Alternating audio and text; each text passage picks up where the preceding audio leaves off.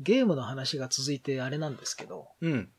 過去にうん。結構有名なシリーズになって、うん。うん。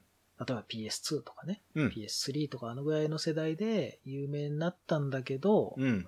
ある時を境にトンと続編が出なくなっちゃう。 あるある。よくあるでしょあるなあれ最近あのシリーズ見てないな、みたいな。うん。なんかそういえばだいぶ前になんか出たけど面白くなかったな、あれ。はい、みあたいなりますね。ありますね。ある。そういうゲームの話をしましょいいですね。う。だから新作がね、うん。出てほしいんだけど、はい。続きがトンと出ないうん、みたいなやつ。うんうん僕から言っていいですかうん。あ、いいですよ。じゃあ、鍋さんお願いします。あのーうんまあ、この間の PS5 の話に絡めて言えばですよ。うん。まあ圧倒的にサイレントヒルですよね。なるほどね。サイレントヒルですわ。サイレントヒルは、あれですよね。その、コナミのサイレントヒルですよね。そうですよ。あの、サイレンじゃないですよね。サイレンじゃない。うんサイレンも、まあうん欲しいんですけど、は続い。きは。はい。はい。まあまあ、今回はサイレントヒルでいきましょう。うんサイレントヒルは俺一回 PS4 でね、はい。ギレルモ・デルトロとうん。あ、小島監督があった。組んで、うん。ノーマン・リーダースでいや、もうあの、夢のようなね。サイレントヒルをやると。あった。うわ、来たと。うん。ここんとこサイレントヒル海外のやつ、クソつまんねえのばっか出しやがってみたいなこと思ってた か言っちゃら、っ思ってたかた。ら、うん。うん。うんあの、サイレントヒルは1、2、3って来て、4ぐらいから海外になったんだっけ ?4 まで国内か。どうでしたか4ねまでフォー国内で、うんうんうん、そうそうあのビータとか PSP になって海外になったじゃんえっ、と、PSP でオリジンが出たのかな。うんで、その後に、うんうんえーサイレントヒルホームカミングでも完全に海外でしか出なかったやつがあはるいんではいすはよいあれ僕大好きなんですけど、ああそうなんですか、うん、かなりりグロ度が高い、そうなんですか、うんすっごいグログロのサイレントヒルがあっほて、その後、うほうほううんシャッタードメモリーズか、1をなんかリメイクしましたみたいな、えー、そうなんで出たんですか言ったんだけど、うんまあ大不評を食らったやつがあっあーて、はいはいはいそれとどっちかわかんないけど、ダウンプアってのがあったんですよね。うんうんうんあったああっれた PS3?4? 私はだからあの4までしかもう追っかけてなくて、うそれ以降はもう全然魅力がなくなったんですよもうそもそもほらもともと作ってた人たちが辞めた時点で興味なかったんですけそどうそうねうん、そう、みんないなくなっちゃったから。でも3と4はね結構頑張ってたんですようん。3結構好きですよ、僕。うん頑張ってすごい雰囲気は踏襲してたんですけども、5あたりからもう全然サイレントヒルじゃなくなってたんでう、ん僕はね、4で一回離れたんですよ。わかりますよ、うん4があの、ほら、なんか倒せない敵出てくるでしょ。シャドウだったかな。あー影みたいなやつははは僕ね、あの、倒せない敵出てくるのダメなんですよ。いなるほど、で、やめちゃったんうんですけど、うんただやっぱサイレントヒルは、うん1、2、まあ、特に僕は1が好きなんですけうど、んうんうんうんわかるあとあの、3と、あとあの、映画版のサイレントヒルができよかったうんかうらんね。うんううんんあれは3とかをメインにしてうんるうかんな、うんあのやっぱあの血とサビとうんわかる無駄にでかい換気扇と、やっぱりその独自の世界観ですよねそうそうそうそうあの裏世界に変わる感じとかもゾクゾクするわけですよあの当初出た時ってまあ言ったらバイオハザードのうん流れから派生したみたいなうねんそうそうそうゲームだったのに、もう完全そにう最初はねサイレントヒルっていううんうんオリジナルのものになりましたもんね。そう出来上がったんですよねいや、あれは本当すごかった。当時うん私も覚えてますわ。あれ初めて見た時に。ね画面だけ見たら、まあ、バイオとか似てるなと思ったけども、世界観とか雰囲気が全く違うから。そうそうでまたあの描画不足を隠すためだったのか知らないけどあのそう霧をねそうそうまくそ使うってたじゃないですか先が見えないっていうね。そうそうそうそうあれが良かったんですよねやっぱ工夫でね、同じアイデアから作ってもこんなに違うものができるんだなと思って。で三角頭とかねいろんいなや良こうかった魅力的なキャラクターも出てきてあのね、音楽とかもすごい良くて、あれ関わってる人みんながね、それぞれ本当にすごいいいセンスしてる人たちが集まって。で、あの音楽作ってる人は今度新しいゲーム、またね、全然別のホラーゲームうんうんやったりするんですけど、そうそうそうそう。ね。うん。プレステでねその後出た「サイレンはすごい好きだったんですよ、うん。サイレンも良かった。あれ見た時にあやっぱりこのセンスはこの人たちのもんなんだなと思って、ね舞台変わったけどえ。間違いなく「サイレントヒル」のセンスがそこにはあったんですよやそっうぱそりうんうん。でもそれもね、作れなくなっちゃいましたけどうね。ん いや本そう当そうにねもうこういうのっていろんな事情があるんだとは思うんですけどねいま、未だにね「サイレントヒル」って話題になるじゃないですかうん。でこの間なんかの例のね今流行りの「デッド・バイ・デイ・ライト」にそうなんです出よ。るそっれてもあいうだけでもあれあの時タイムライン見てびっくりしませんでしたあサイレントヒルね新作出んのっつってそうそうそう。あれ ?3? そう。 3リメイクみたいな感じつで。いに来たと思ったらうんね、違った。まあ、それでもやっぱで、もうんあの反応見てる限りファンめちゃくちゃいるんやなと思って。で、あれのプレイ動画とか見てるとやっぱね、いいんですよ。もうサイレントヒルまんまなんですよ、もうほぼ。そうですよね。うん。三角様。で、言ったらその、デッドバイデイライト自体がそのホラうん。ー世界観大集合みたいなゲームじゃないで大すか。集合ですね。そこにもうジェイもうねねジェイソン以外は全部いい。そうそう、ね、そうあの、大人の事情ですけど、あ の、もう俺ってジェイソン出たらと思いますけどう、んもうね、出しちゃ えよ。もうで出ちゃったらいいのにってね。うん。出しちゃえよむしろ出たが方がいいんちゃうってね。だっ思ていまもすうけどみんないるぜ、向こうに仲間みたいな。なんか、 もうね、思い切ってね、いっぺん出たらもうんうどうってことないやんって思うんでそすけうど。そうそうそう。うんうんそうだから、うんあれにサイレントヒルが選ばれるって、やっぱそれだけのね、そうですよ。やっぱ個性として認められてるということじゃないですか、やっぱ。ね。まあ、ということは、コナミやる気ねえんだなってのも思うけどない、まあ、それはもう、 うんそれはもうね、ねうんいろんな事情でわかるじゃないですか、そこは。コナミもう自社開発する気ないんだってちょっと思っちゃうんだけども、まあ、ゲームが儲からないんでしょうね。うんね、うんそんな切ない思いもありつつ、はいサイレントヒルはわかります。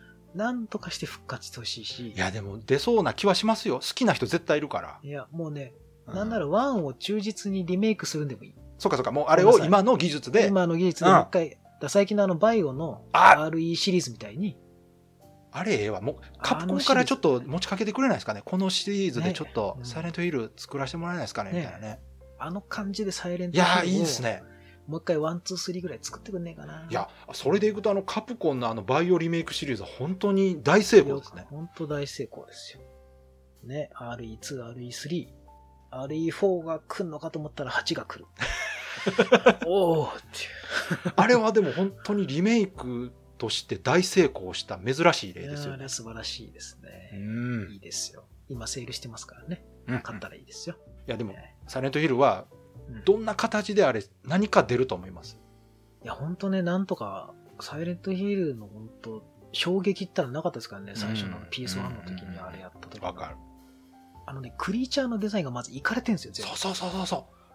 あの、モンスターデザインも本当にセンス溢れてますよあのデ。ザねイン本当なんかね、人間なんだけど、なんかちょっとこう、一部が強調されてたりだとそうか。そうそう。いや、あれ面白いですよね、あのデザインね。本当なんとも言えない気持ち悪さがあるんですよ。うんう生んうん理的な気持ち悪さ。わかるわかるる。いや、インパクトありましたよ。ね、あとセクシー看護婦とかね、そうそうまあいろそうそういろいましたけど、最高ですよ。うん。サイレントヒル。ぜひ、ね。復活してください。 なんだその最後、 可愛らしい子供のお願いみたいな。なんかそう言ったらなんとかああ、ないない、もうそんな。それで出るぐらいやったら出てますよ、そんうなんそうですか。あの、子供の字でお手紙出したらどうですかサイレントヒル遊びたいですとか。じゃあ私の方行きましょうか。うん。いいっすよ。私の方ではですね、うん。まあ前回ね、プレイステーション5の話したじゃないですか。うんで、プレイステーションといえば、うんグランツーリスモっていう話したでしょしましたね。2023年。そうそう。 そこはいい んですよ。もう一つね、うんプレイステーションといえばと言われるうんレースゲームタイトルがあるんですよ。うん私はうんプレステのレースゲームといえばこっちなんですけど、うんリッジレーサーです。おお忘れてた。 でしょあまりにも出てなくて忘れてた。でしょ、ょうん、あれ、いつから出てないですかあれ。鍋さんが忘れるぐらい出てない。覚えてますリッジレーサーといえばプレイステーションのローンチタイトルですよ。ネジコンでしょそうです。 またそこいきなり。まあまあ、そうそう。懐かしいあれ。周辺機器ね。ううんうん。んはでねい、はまず1994年、プレイステーション1発売と同時にい。はい、出ました。初代出ましたリッジレーサーが出ると。でうんアーケードで出てるんです、もともとリッジレーサーって。ありましたね。うん、で、あアーケードがプレステ発売1年前の1993年に出てます。そだから移植としては1年後の移植なんですが、う。うん。言ったらあのアーケードクオリティのものを家で遊べるのがこのプレステ版だったわけですね。まあ、僕の印象ではプレステで余計人気が出たような気がします。出ました。ね間違いなく。もともとゲームセンターでも人気あったんですが、うん。プレステになってやっぱりあのアーケードゲームが家で遊べるということで、うん軽快な BGM と合わせてね、うん。かっこいい世界観のレースゲームなわけですよ。はいはい。で、まあこの時はなグランツーリスもまだないですけど、なかったね。ないです。ええで、うん。同じ年の1994年にアーケード版のリッジレーサー2が出てますおその次の年95年にアーケード版のレイブレイサーっていうのが出てますあったあった。ええはい そうそうはいはいはい。3じゃねえんだみたいなやつね。うんだから、えー初代のプレステのリッジレーサーから2年後にレイジレーサー、これややこしいですけどねうん。ややこしいね。レイジレーサーいわゆるリッジレーサー2ですねこれうん。レイジレーサはいはい。なぜかナンバリングがないんですけど。うんで、これ多分、リッジレーサー2以降、名前変えてるから、ナンバリングやめようとかってなったんですかね、もしかしたら。まあそうでしょうね。え余計ややこしいんですけどね。うんで、ところがですね、1996年、うんえ4作目のリッジレーサーが出た時に、うん R4、リッジレーサータイプ4っていうタイトルになるんです。うんやっぱ直 した。そう、ナンバリング出とるやないか。やっぱ数字入れないと順番わかんないみたいな。わかる。で、この R4 が私がもう人生で大好きなゲームの10本に入る1本。 R4 は PS2?1? 1です。1です。おーでこれが今までのリッジとも全く違うテイストで、まあ、グラフィックも当然綺麗にはなってたんですがうん。あの一人用のストーリーモードみたいなのがついてねうん。ちょっとこうイベントシーンとかが入ったりするんですよおーでイベントっつっても、まあ、あのキャラが動いたりとかではなくて、うんまあ、テキストアドベンチャーみたいな画面が出てきてセリフが文字で出るだけでボイスも何もないんですが、うん架空の車メーカーが4つあってはいはい。でそれぞれに4つのストーリーがあるとああ、各メーカーごとにね。そうそうそうメーカーごとにほんでそのメーカーが実は難易度になってるんですああ、はいはいはい。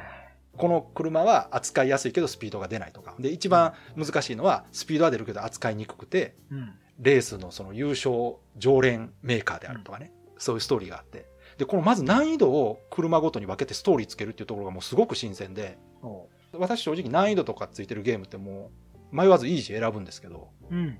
それでもそのそういうストーリーがついてたりするおかげでねちょっと挑戦してみようかなと思うんですよチャ。レンジは確かにうんね。、ハード、ハードだけど、そうそうそうそうストーリーを知りたいからそうそうやってみようみたいな。でそれぞれの中でプレイヤーは言ったら期待の新人レーサーなんですよあ全く無名の新人レーサーが成り上がっていく話なんであ、バリバリ伝説やんけ。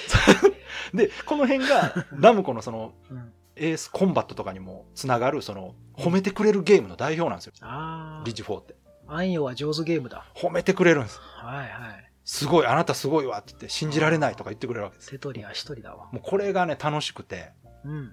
今でもたまに定期的にプレステ1っていうか引っ張り出して遊ぶんですけど褒められたいときでそう違折うれそう折れそうなと き。よ ちょゲーっとム仕遊びた事いに時疲れたとき。違 う。わそうそうであのさっき鍋さん言っうたネジコンやったっけん。はいはい。ネジコンってあったじゃないですかほんで、うん。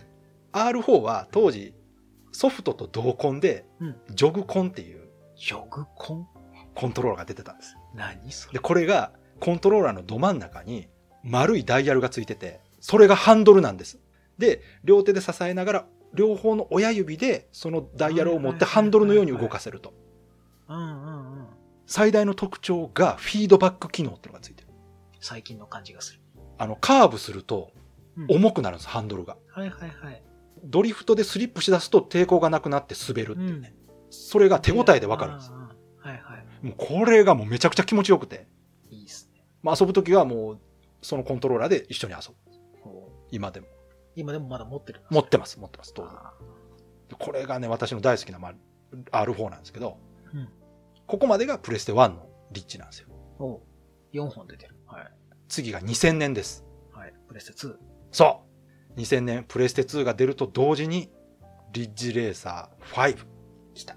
ローンチねうんでこれもね当時やっぱ本体と同時に宣伝されてたわけですよでもうガンガン CM されてすごいリアルなね画面が出てたとうん。ただですね、この時にはもうすでにグランツーリスモにちょっとああ、もうそ追いつかれてたかなっていうね。グランツーリスモも PS1 でしたよね、最初。ワンですよ。はい。うん。グランツーリスモの一作目がうん1997年に出てるんで、うん。えーさっき言った R4 の1年前ですね。ああ、はいはい結構後追いだったのに、いや、でもね、グランツのグラフィックはやっぱすごかったですね、当時。まあ当時ね、確かうんにすごい衝撃的でした。すごかった。もう本当に実写みたいってみんな言ってましたから。うんで、その後にあこの R4 が出たんですけど、R4 もね、うん頑張ってはいたんですが、うん。やっぱり見た目的にはグランツに負けてたんですよあただゲーム全体のそのゲームとしての面白さとかあ。うん。その洗練された部分に関してはまだ買ってたんですうん。ところがまあこのプレステ2になってですね、うん。5。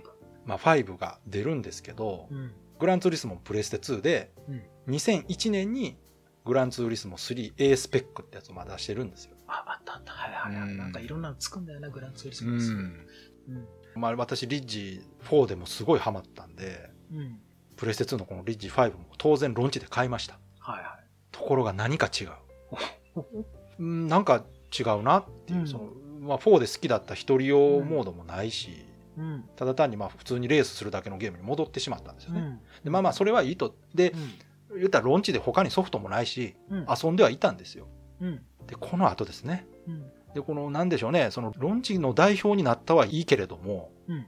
ローンチ以外って出なくなってくる感じがするんですねこうなってくると。 うん。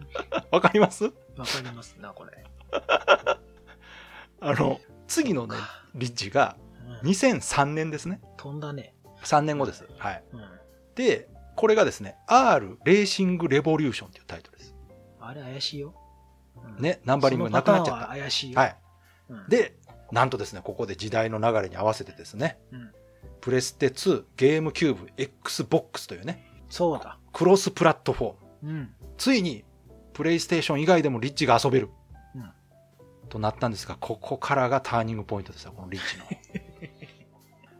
あのですねさっき言ったあのグランツーリスモがだいぶぐいぐい追い上げてきてですね、発売が遅れたのもグランツーリスモのせいじゃないかと当時言われたもんですがもう PS2 の頃だってグランツーリスモじゃないですかはいそうですね。おそらく5の後作ってる中言ったでしょ5の1年後にグランツが出てると、うんまああれを見たらそりゃなんとかせなあかんということだったのかもしれませんが、うん今まで架空の車だったものがあ実際の車とかあ、はい。実際のコースが出てくるとまあこれはでも車好きにとっては嬉しいことなんでしょうけども、うん。そのせいなのか、えーゲーム内容までリアル寄りになってきたんですそうね。リッチレーサーどっちかというとほら、あの、ぶっ飛んだ感じそうですしたもんね。ちょっとそこなんすレースゲームっていうよりアクションゲーム的な、こう、楽しさですもようね。私断然リッチ派だったんですよ言ったら200キロでアクセルうん、うん。ふかしたままブレーキ踏まずにカーブ曲がるっていううんゲームが好きだった、ねドリフトと言っていいのかわかんないけど、あれはああいうもんですから、そうですでもグランツーリスも流行ったおかげで車っていうのは減速してブレーキかけつつ曲がるもんだというものになってしまったわけですよ、まあね。うんでなぜかリッチもそっちへ行ってしまうんですねここでまあ、それはでも多分作ってる側じゃなくて会社の 意向のような気がするけどな。かもしれないんですがユーザーとしてはね、うん同じゲームはいらんわけですよそんなそうですよ。リッチを買う理由じゃないじゃないですか、だってそれは。そこなんですもうまさにその通り買うはその滑らして遊びたい人が買うわけでしょ。まさにその通りその通りなんですでねうん。これまた悲しいエピソードがあるんですけど、うん、話エピソードばっかりだな。もともと ね、もともとこの R レーシングレボリューションは、リッチ6作目なんですよ。そね、うん5の次ですから。はいはいはい。で、名前にナンバリングこそついてないにしろ、まあ、シリーズ6作。 6作目だったわけですよ。うんところがですね、セールス的に失敗したのって外伝扱いになってるんです、これ。あれ黒歴史。これ。は、正当リッチじゃないよ、これは。あ、スピンオフです。そうそみうた。いな。これだってそんな、リッチがそんな売れないわけないじゃない、みたいなね。これはだってほら、ゲーム性も違うし。そうそう、違う。そう、だからちょっとしたお遊びだちょっと違うかのやらっ。てそうみたそんうですそうよ。そうそう。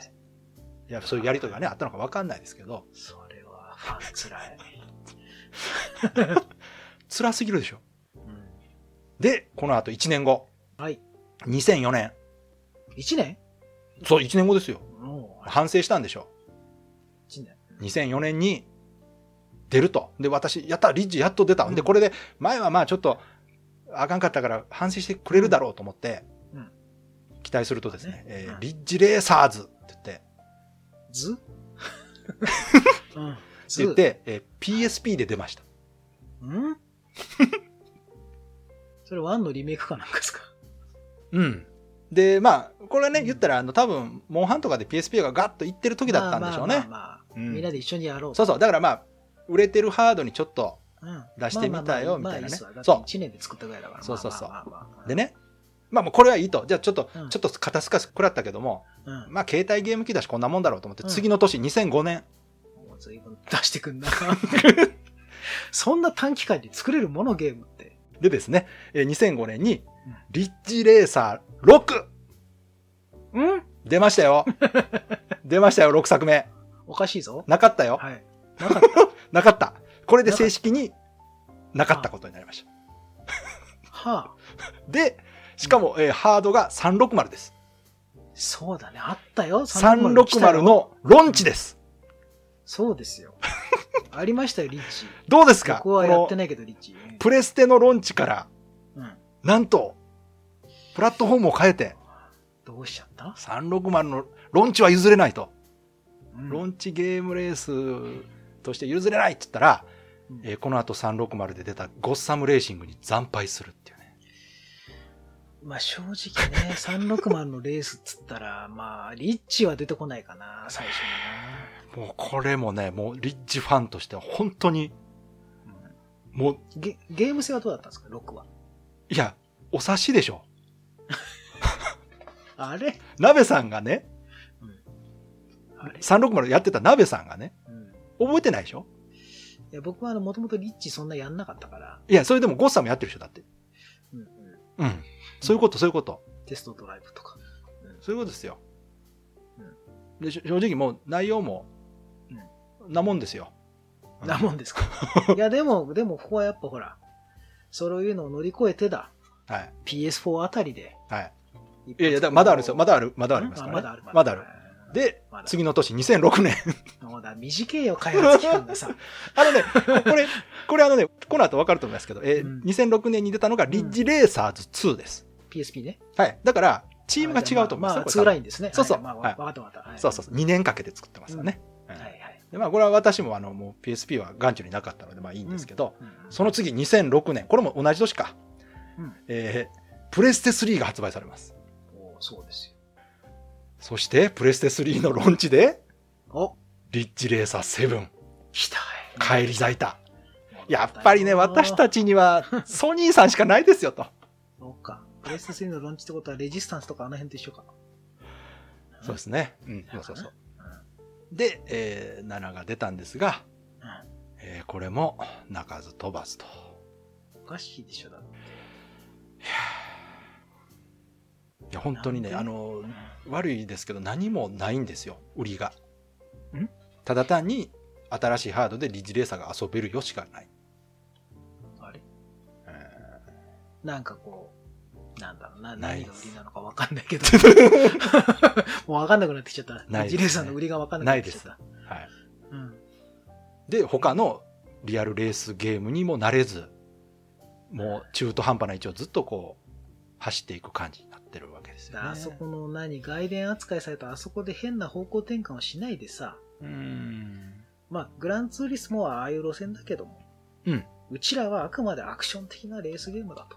そうなんですよねそういう道を貫いていたらまた違う道はあったのかもいしれなやいけど、ね。ありますよあの「イフ」としてはあったんですけども、うんただまあそうはならなかったわけですね、まあ、いろんなね、世の中の流れとかね、うんうん会社の都合とかね。そうそうそうそうそうかユーザーのリアル思考とかいろいろね。うんそうそうそうまああるんでしょうけどもでそうこのでうん2006年のこのリッジレーサー7が出た後、うんえー約5年間沈黙おでも5年頑張ったよ。そうっすでこれも2011う年んはい、来た。なんとこれもローンチですプレステ4。 2011年ですよん 3DS ですよ リッジレーサー 3D えそして同じ年にビータリッジレーサーこれもローンチ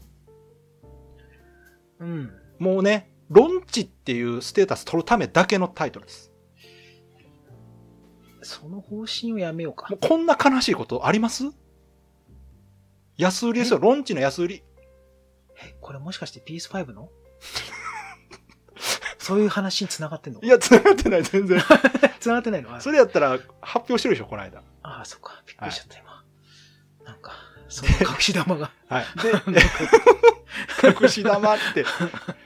でね、最後の最後に、はい。え、これ最後です。2012年、あれ、1年しか経ってない。リッジレーサーアンバウンデッドっていう、うんえー国内未発売のゲームが、マルチプラットフォームで出ました。外伝また。えーもう国内未発売ですから、私には何もわからないです。アンバウンデッド。ちなみにこのゲームの特徴は、なんと車体ダメージ表現が入ったリッチっていうね。デストラクションダービー。はい、もう、もうどうでもいいやっていうね。あー僕の知ってたリッチは、ないんだってね。終了です、ここで。え終了しちゃったの、はい、以降、終了し、終えー了しちゃったの2020年の8年間出ておりません。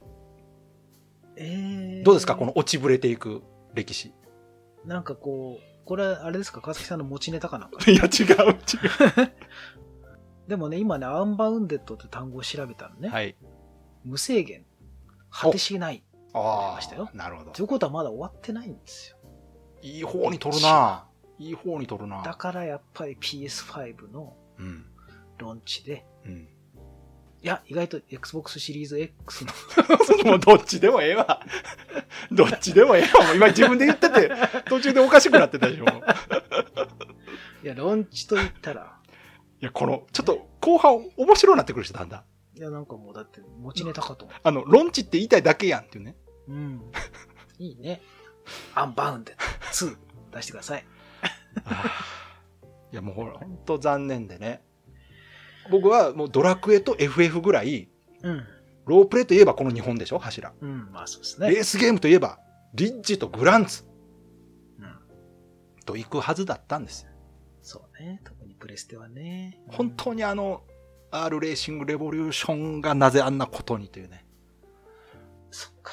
今でも覚えてるあの当時本当に思ったんですよなんでそっち行ったんやっつってうん。そうじゃないんやとそこはやっぱりね、ファンを裏切っちゃったらダメなんですよね、一回やっぱいり、やね。ファンというかねファンを裏切っても僕らは裏切られていいんですけど自分たちの心を裏切るなよと思ってねそんなよその方がリアルなもの作ったからリアルなものじゃないだろって、うんねうん、やっぱ、核をね、変えちゃダメよね。一番面白いところそうなんですを。ね芯がぶれちゃダメよ。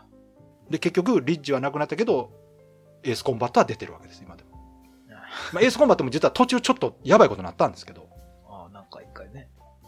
エースコンバットってあの飛行機乗りをメインにする話なのに、普通に人出てくる話が1個入っ海外で作ったやつねあの、360で一回そうそうそうなんか出たね。 360も出たしその後出たやつでうんなんかあのヘリが出てきたりするなんかいろんなエース変なエースコンバッえトがなんかあってもうエースコンバットじゃねえよっていうのがやっぱあったんです途中でーでも今回のはそどううなんですかなかいやないかいいいですかいいうんああ、そうですか。あのねもともとうんエースを作ってた人がちゃんと関わってるんですメインああ、そうですか。でやっぱ大事あ、川崎さん遊んだんですね。やりましたなんだそうでリッチはあもう明らかにうん4以降かなうんもともと作ってた人いないですねどう考えてもまあ、ナムコとかね、あの辺の人材の流出あの言ったらバンダイナムコになるうん前後でだいぶ人がそうっ入すねれ替わってるみたいですから。うんなんかこう、いろいろ時の流れを感じますねい。や、本当ね、この思いね、共感できる人がいると嬉しいなと思うんですけど。どっちのゲームも作ってた人がいなくなって迷走したパターンですね。 サイレントヒルにしろ、本当ですね。リッチレーサーにしろ。いや、でもやっぱりそう考えると、本当に最初にその、何か一つのものを確立した人ってすごい重要ですよね、やっぱりでね。かいですよ。そのタイトルだけ使えばね、その後続けれるかってそういうわけじゃないですよね、やっぱりね。だそう考えると、バイオはよく持ち直しましたよね。あれは、あれはね、だから、ファン心理と、そのクリエイターの気持ちを合わせ持った人がちゃんとかかってるんじゃないですかね。三上さんいなくなってそうね。そうそうそまあいろいろあったり、まあ未だにこう賛否両論もありう、つつ、うんうんでもその中でもちゃんなんととかねバイオとはこういうものそうそうそうなんだというちゃんとコンセプトを持った上でうん。本気でリメイクしてますかそうね。ら、あのリメイクラインと、うんうん、多分セブンから続く新しいラインを多分2本立てでいくんだと思うんですそうよ。ですねうん、新しいチャレンジする方そうと、そうそ昔ながらのライン。うあの辺はねいいことだと思いますほん上手にやってますよね、いや、カプコンはね、いい会社ですね。映画頑張ってほしいですね本当そういうの見るとこういうねリッジとかサイレントヒルの事例を見てるとねやっぱり、ねうん、作ってる人たちを大事にしないとダメだろうっていうねや っぱりコナミ、ナムコね。ちょっ本と当あのね辺はいいタイトル多いんだけどな。いやそう多いんですまあそういったセガもそうなんですけどうん、セガ。 ねまあまあだからうん。すごいタイトル、タイトルホルダーな会社はね、いっぱいあるんですよ。そうっすな。でもね、タイトルがあっても人がいないんです。人が。切ないね。でもその人のね、魂をね、告げる人がいれば、絶対いい続編って作れるんで、そこなんです。会社がね、お金出してくれればね、あとうはね、ん。ねえ。辛くなってきちゃった。